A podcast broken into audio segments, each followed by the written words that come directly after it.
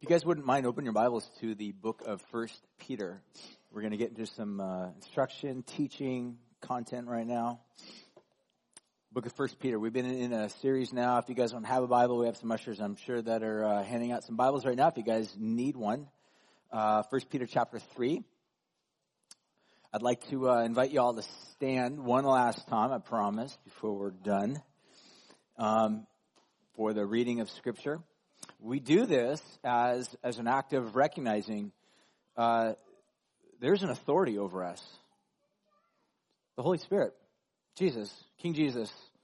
And He's given us word, Scripture, that we submit our hearts to. And this is just a simple way of, uh, again, in our culture that just loves to challenge or be cynical towards any form of authority, as Christians, we reject that. We reject that. The very central aim of a Christian is to say, no, we have an authority it's King Jesus. We submit to Him. We let Him reshape and challenge our, our understandings, our thoughts, our ideas, our ideologies. We let Him shape who we are as people, as a community, and how we are to live our lives, and how we're to think about our emotions and our money and sexuality and every other aspect and detail of our lives. We have an authority. It's King Jesus. So I'd like to read just a little passage out of the book of First Peter, uh, chapter three, verses uh, three through eight, and then I'm going to comment on a couple things. So we've been in a series looking at this great book, going verse by verse, chapter by chapter, and chapter three right now, as I mentioned. Uh, been looking at this subject of Christians that are really uh, attempting to follow Jesus faithfully in the midst of a culture that's been hostile towards them. Uh, and even more so, to maybe put it in another context, uh, Peter is writing to them about the idea of what we've been looking at the past several weeks is this concept of a good life. What does a good life look like? Even in this, even in the midst of uh, pushback or hardships or challenges or difficulties or darkness, how could one actually embrace or live into this concept of a good life? So I want to read just a handful of passages here and then I will pray and we'll get to work looking at this. Verse 8 says this, finally, all of you have unity of mind, sympathy, brotherly love, a tender heart, and a humble mind. Do not repay evil for evil or reviling for reviling, but on the contrary, bless, for this is what you were called to, that you may obtain a blessing. Uh, verse 10 For whoever desires to love life and see good days, that's where we get the idea of a good life, let him keep his tongue from evil and his lips from speaking deceit. Let him turn away from evil and do good. Let him seek peace and pursue it. Verse 15, you can skip on down to that as well and just kind of look at this little segment right here where he says, But in your hearts, honor Christ the Lord as holy. And this is the word of the Lord. Jesus, we commit our, ourselves, our thoughts, our minds into your hands right now. We invite you to reshape us. We invite you to check us. We invite you, God, to push back on thoughts and ideologies that have strayed from truth. God, we pray that you would comfort us where we need comforting. And encourage us, Lord, where we feel discouraged. And Lord, we just commit this time in your hands. We pray all of these things in Jesus' name. We all said, Amen. Why don't you all grab a seat? Uh, as I mentioned, we've been looking at the subject of the good life. I have a little summary statement, kind of uh, would bring everything up to speed here. That uh, this idea, the good life, which is verse 10, is built upon this foundation of Jesus, which is verse 15, which is what we just read. Yeah, as we saw last week, and again, like I mentioned, um, this is actually all one message, one sermon that basically spans three weeks. And no, it's not necessarily part one, part two, part three, um, but it's just one sermon. Again, if I have an opportunity to preach for an hour and a half, as long as a feature length film, which I don't, um, it would just you'd be here in one sermon and that'd be that. But I don't. So, anyways, it goes on to say, yet there are occasions when disappointments and or difficulties cause one to question the reality of their faith. And what we described last week was that there are occasions where people enter into these moments of darkness or difficulty or hardship. Um, we described kind of the modern day terminology or language that gets appropriated to utilize um, in terms of trying to make sense of this is the word deconstruction.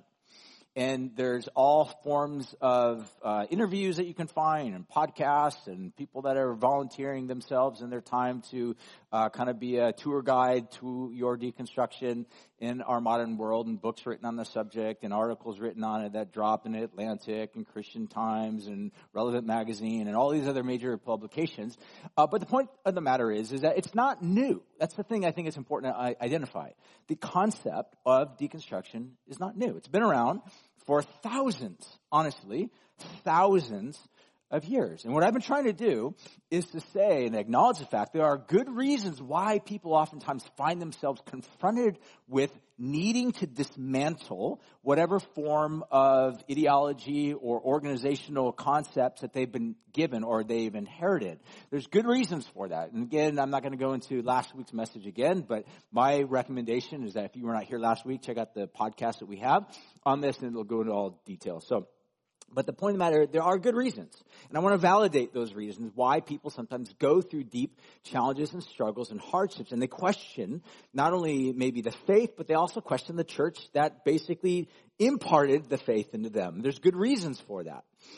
But at the end of the day, what I really want to jump into today is I want to look at a variety of different terms. I don't necessarily have a slide for this, but throughout the historic Christian faith, and I would even say predating that, going all the way back into Old Testament lives of saints, um, there have been different names and terminology that have been given to the same idea, which we call in modern day parlance, uh, deconstruction of faith. So it's been known as either doubting one's faith, which was probably like uh, late 90s, early 2000s.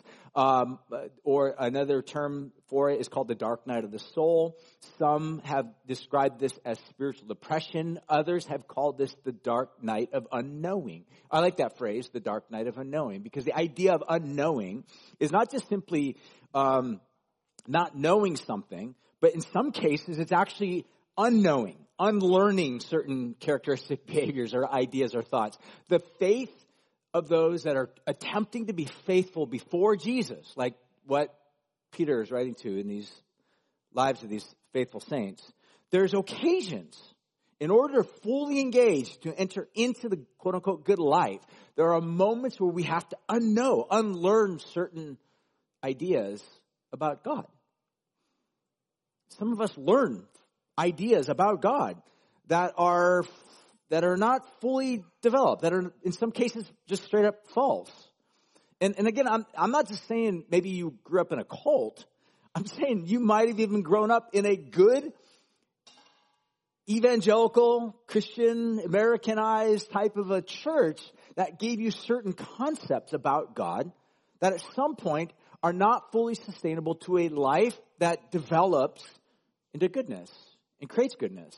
In other words, at some point it will fail you and you will be faced with a moment of darkness of how will I proceed? Do I walk away from Jesus? Do I walk away from the faith that my grandpa shared with me, that my great grandpa prayed for me? Do I just completely chart a new course based upon new information or do I cling to Jesus and seek to go back into the historic Christian teachings of the church and of the Bible and hold on to those? Even though there may be a lot of confusion, even though there may be contradictions that I've seen or things that I've observed in the way that the church has behaved or Christians have acted or other types of forms of just challenges that we find ourselves going through. So with that being said, we looked last week at this idea of deconstruction. So again, by way of review, I'll just give you like, what is deconstruction? We said basically last week, the idea of deconstruction is the process of re-evaluating or re-evaluating one's core beliefs these could be mental map structures. Again, I'm not going to talk about that. I talked about that a little bit last week. About God, about self, and the world. And what I really wanted to do is I want to distinguish uh, these three aspects of it. Number one, deconversion is basically what oftentimes gets most publicity in today's world. This is someone who maybe at one point was a Christian, no longer is a Christian. They would fit into the camps of what modern sociologists would describe as either nones or dones, meaning they have no affiliation with any form of church or um, I don't know, denomination or so, something like that. That doesn't necessarily mean that they're no longer a Christian. Uh, it just means that they might not say they might have been a I don't know a Southern Baptist at one point. And now they're like, I'm no longer a Southern Baptist. I might be Orthodox now. I might be part of the historic Ethiopian Orthodox Church or so, something like that. Or in some cases, maybe Anglican. But again, you're still part of this fold of historic Christian values and beliefs, which can, can be summarized, I would say, if you're looking for a good, broadened perspective of, you can say, the Apostles' Creed which summary statement of all of this is Jesus is Lord. If you claim Jesus is Lord, like this has historically been a part of like what it means to be a follower of Jesus. There's different brands of Christianity, like if you want to think of it that way. You've got evangelicalism, which so many different brands and sub brands and sub context within that. You got Baptist, Calvary Chapels, Vineyard movement. There's so charismatic movement, some variation of, of even an evangelical form. You've got hardcore, like right leaning fundamentalists. But the point that I'd make is this, is that these are just various forms of a context which claim Jesus is Lord alongside, like I said, Orthodox Christians that have been around since the very beginning in some cases Roman Catholic, though I wouldn't, again, I would, there's challenges that I would have to address within the Roman Catholic Church, but I'm not going to go to right now, but the point that I would make is this, is that within this big umbrella is you have the historic Christian faith. And so the idea of deconversion means to say, to walk away from all of that and say, I'm, I'm done with the whole Jesus thing. I'm going to be something else or follow something else or hold on to something else or disregard that in its entirety some form of atheism or apostasy or leaving the faith. Uh, and again, I wanted to make a distinguishing remark with regard to the difference between unhealthy deconstruction, which oftentimes leads one down a path of cynicism, anger, maybe self-pity, uh, from the idea of a healthy deconstruction, which is what I want to primarily focus some of our energy on this morning to consider. Which means I want to kind of bring back, I want to think about this idea of reconstruction. Well, so again, deconstruction the idea of breaking down or, or, dis, or dismantling some ideological framework that you've been given is not necessarily a bad thing. It can, it can be a bad thing. There are unhealthy forms of that. There's a deconversion form of that. But I think at the same time, there are healthy versions of that that can actually lead to a greater life and fruitfulness. Again, if you want a good historical uh, angle of that, Martin Luther. I don't know how else to describe what the Reformation was all about other than to describe it, if you want to think, in terms of a deconstruction, a deconstructing of a environment or a culture or an ideological framework that Martin Luther says, no, that's, that's not what the historical Christian teaching of the Bible is all about. Um, but the point that I would make is this, is I want to think about this idea of a healthy form of reconstruction. What does that look like? So reconstruction if you want a definition for this, I put it this way. The process of solidifying your core beliefs about God, yourself, and the world. Solidifying. Let me ask you this. Do you know what you believe about God? Not a trick question. And how did you come about that? What shaped your understanding about what you believe about God? A podcast? An angry professor? Matthew, Mark, Luke, John, the Apostle Paul, Apostle Peter? Who are the authorities that you've given access to your soul, to your heart, to your thinking, to your understanding? We, we all have authority figures that we look to. Are they valid authority figures? Part of being a disciple of Jesus means that at some point we have to call to question what we've inherited. Not, not in an angry, cynical, bombastic type of a sense, but in, in an honest way of saying, is this the faith that Matthew, Mark, Luke, John, Peter, Paul, that they, that they gave me? Or did somehow, did I deviate because some pastor, some preacher that was, you know, an influencer that maybe went off the rails at one point, is, or because I read a book from, what has influenced, what has shaped my understanding? Part of being a disciple of Jesus means we have to go back to the historic Christian faith and let some authority figures reshape, maybe even challenge, maybe even question, maybe even simply call us out on false notions that we've had about God. But that's part of the process of just being honest. What's the alternative? the alternative is living in a lie. like holding on to false notions about God. The, the problem with lies is that at some point, lies may give us a little bit of traction, but at some point, a lie, we will come face to face with its dead end.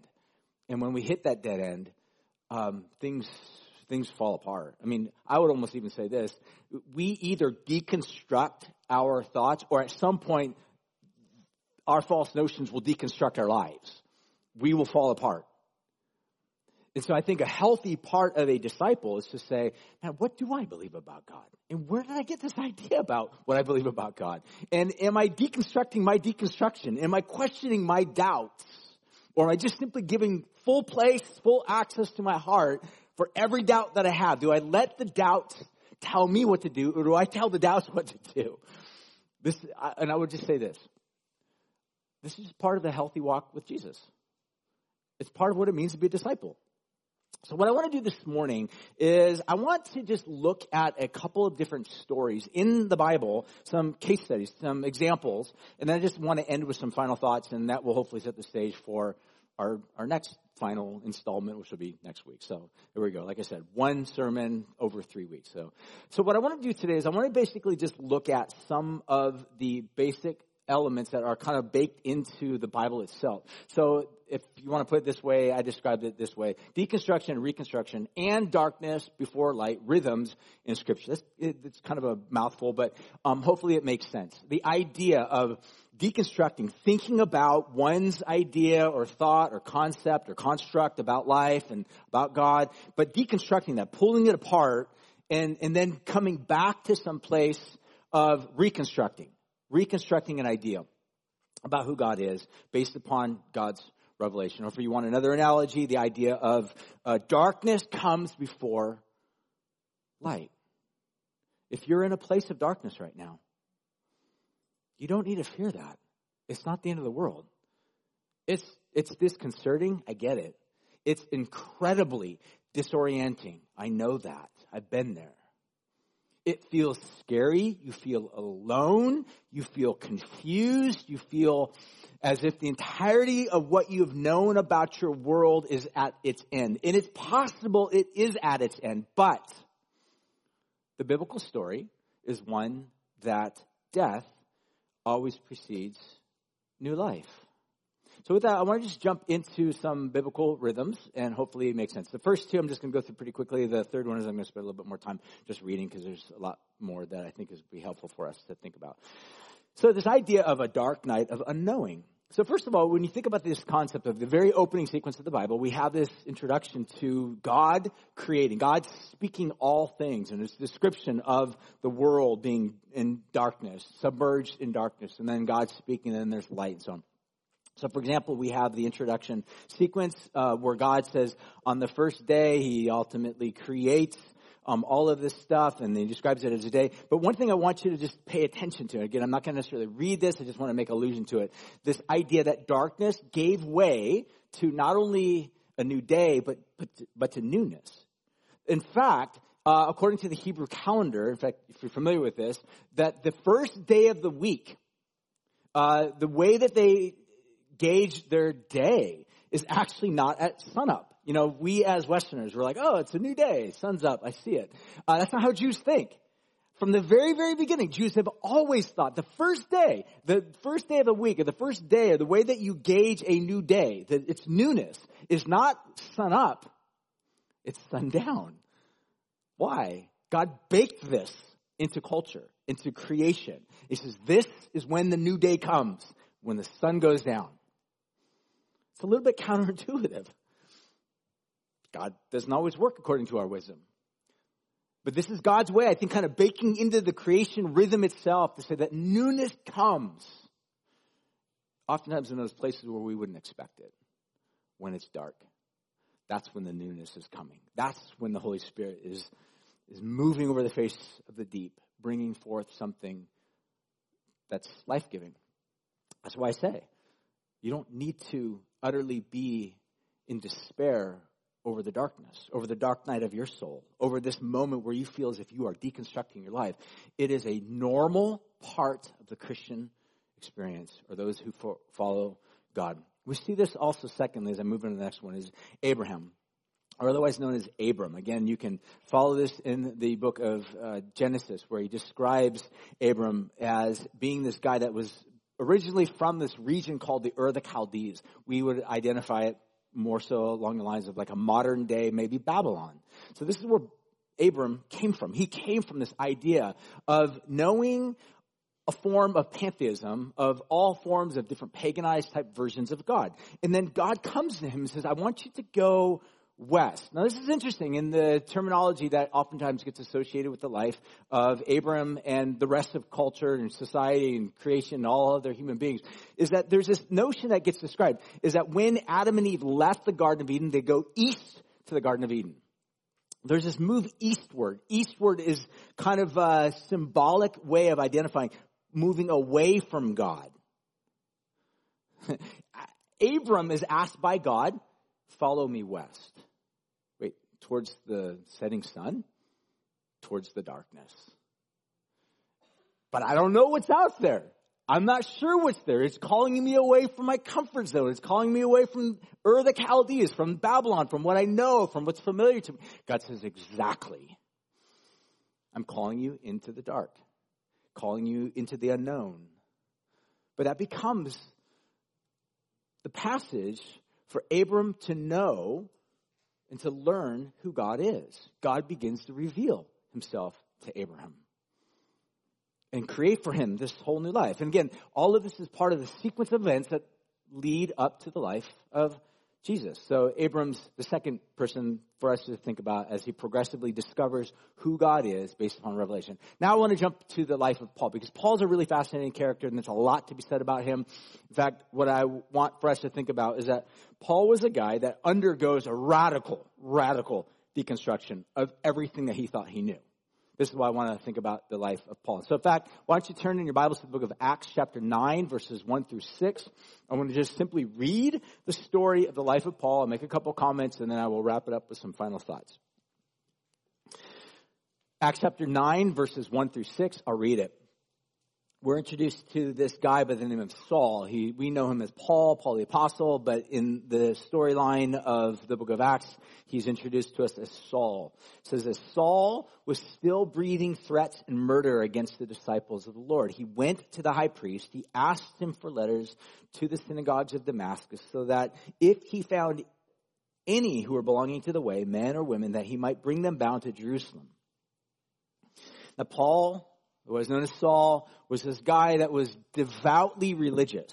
He was described as a zealous, as a zealot for God, devoted to God. His heart was filled with zeal for God, which again, this is just a side note. If you follow the word zeal, oftentimes throughout, especially the Old Testament, most people that were zealous for God were oftentimes people that used violence to promote the ways of God.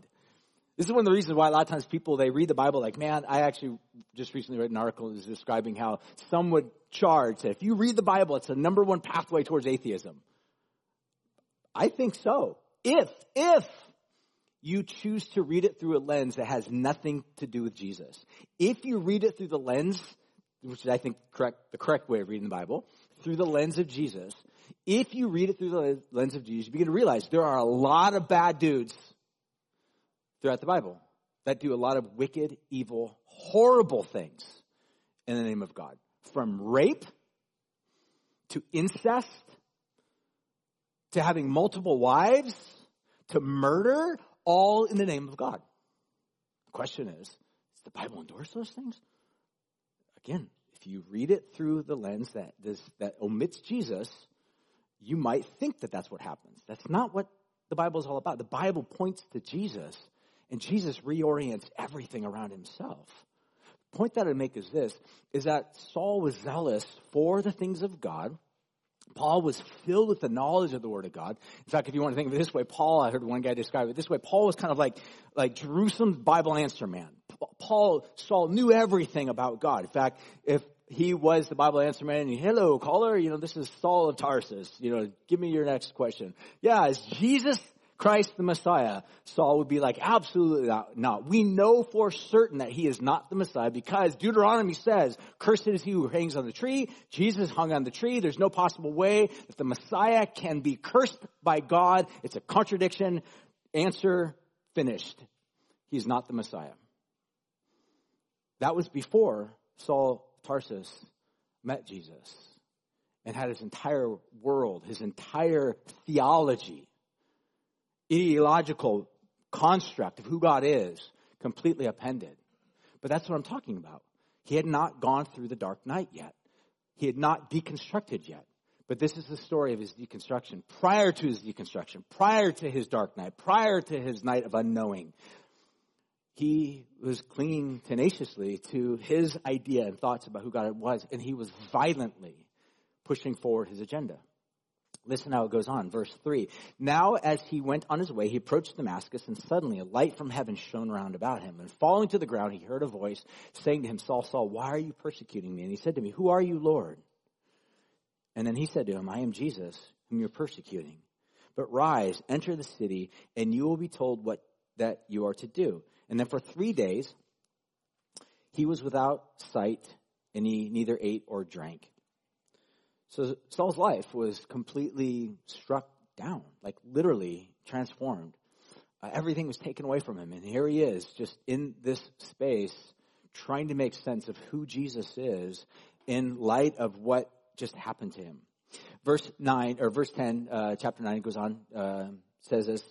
Verse 10 says, Now there was a disciple at Damascus. So we're introduced to another character. His name is Ananias. And the Lord said to him in a vision, Ananias. And he said to him, Here am I, Lord.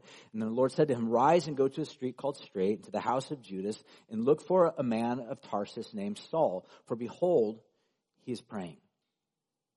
And he has seen in a vision the name of Ananias come in and lay his hands on him so that he might regain his sight. So here's, here's Saul. Ananias is just, uh, and, and, we don't really know much about him. He's just a disciple who's trying to follow Jesus faithfully in the midst. In fact, he was probably on Saul Tarsus' hit list. So it's just, again, there's like a, an undertone of incredible irony here. It's like God calls Ananias, Ananias, hey, you know that guy Saul? I want you to go pray for him. Go hang out and talk with him. And he's like, but God, that guy is looking for people to arrest and maybe kill, and I'm certain I'm on that hit list. God's like, yeah, but he belongs to me now. I did some stuff in his life. I changed him. In fact, right now he's praying. This is one of the first things I would say. When you are in a place of darkness, when you cannot pray, say your prayers. You're like, wait, what? What was Paul doing? He was praying. What was he praying? my guess is that he was probably just praying what he was trained to pray throughout his entire life. It was probably the Shema. Which is, you know, Hear O Israel, the Lord, your God is one God. You shall love the Lord your God with all your heart, mind, soul, strength, and mind. When you don't know what to pray, say your prayers. Some of you are like, I don't know what prayers to pray. Again, another one of the examples of how disconnected we are from the historic Christian faith. You can start with just the Lord's Prayer. You can even throw in the Shema. Memorize those things so that when you don't know what to pray, you can sit down and just say, Our Father, who is in heaven, holy is your name. Your kingdom come, your will be done on earth as it is in heaven. Forgive us today our day, our, those that need forgiveness. Protect us from evil. When you don't know what to pray, say your prayers. That's what Saul's doing. So he gets approached by this guy named Ananias. It goes on to say, verse 13, but Ananias said, Lord, I've heard of him. Go down to uh, verse 15. But then the Lord said to him, Go, he's a chosen instrument, and he will carry my name before the Gentiles and the kings and the children of Israel, and I will show him all that he must suffer for my name's sake. So Ananias departed, and he entered the house, and laying his hands on him, he said, Brother Saul, the Lord Jesus, who appeared to you on the road by which you came, has sent me to you so that you may regain your sight and be filled with the Holy Spirit. And immediately something like scales fell from his eyes and he regained his sight and he rose and he was baptized and taking food he was strengthened. So what happens? Ananias comes into him, lays hands on him. Remember, Ananias is probably on his hit list. Can, can you imagine? Can you imagine Jesus asking you, hey, go pray for this person. And you know that person just has your ill out. They hate you. That's all that you know. They may even wish you dead, but you go out of obedience to Jesus and you say, okay, I'll lay hands on. And it's in that moment something like scales fall from Saul's eyes. a reconstruction begins to happen. You know the context, right? Love. Saul is being shown love like he's never been shown before. Love begins to put his world back together again. I would suggest that this is what we long for more than anything. Like our, when our worlds come undone, for whatever reason, we have been abused, we have been misused, we have been broken down for whatever reason. Maybe it has to do with false teaching, false doctrine. Maybe someone has let us down or offended us or hurt us or taken advantage. Something has happened to our world crumbles. I would suggest that one of the ways that begins to reconstruct our understanding of who God is is love. Ananias shows Saul of Tarsus what it means to sit down and have a meal what it means to be welcomed, what it means to be loved. Verse 19 it says, And he was taking food and he was strengthened for some days. He was with the disciples at Damascus and immediately he proclaimed Jesus in the synagogues saying, He is the Son of God. And all who heard it were amazed and said, Is not this the man who made havoc in Jerusalem and those who called upon his name? And he has not come here for this purpose to bring them bound before the priests. And then Saul increased all the more in strength and he confounded the Jews who lived in Damascus by proving that Jesus was the Christ. This is the story of a man who we watch his deconstruction and his reconstruction. It's amazing. Again, like I said, the darkness is not your end. I think there's things that we need to address in order to come out the other end, to deconstruct in a healthy fashion that doesn't leave us in the end cynical and angry and embittered and self pitying we need salvation from that. And I'm just going to give you these three things and four things, and then I'm going to end. And in fact, I'm going to have Dan come on up as they close us in a song. But I just want to think about these because this, as I end now, this will set the stage for what I will look at next week. But I think at the end of the day, the big idea is this that I want to leave with you, and it's a question: Is reenchantment possible? Is reenchantment possible? Is it possible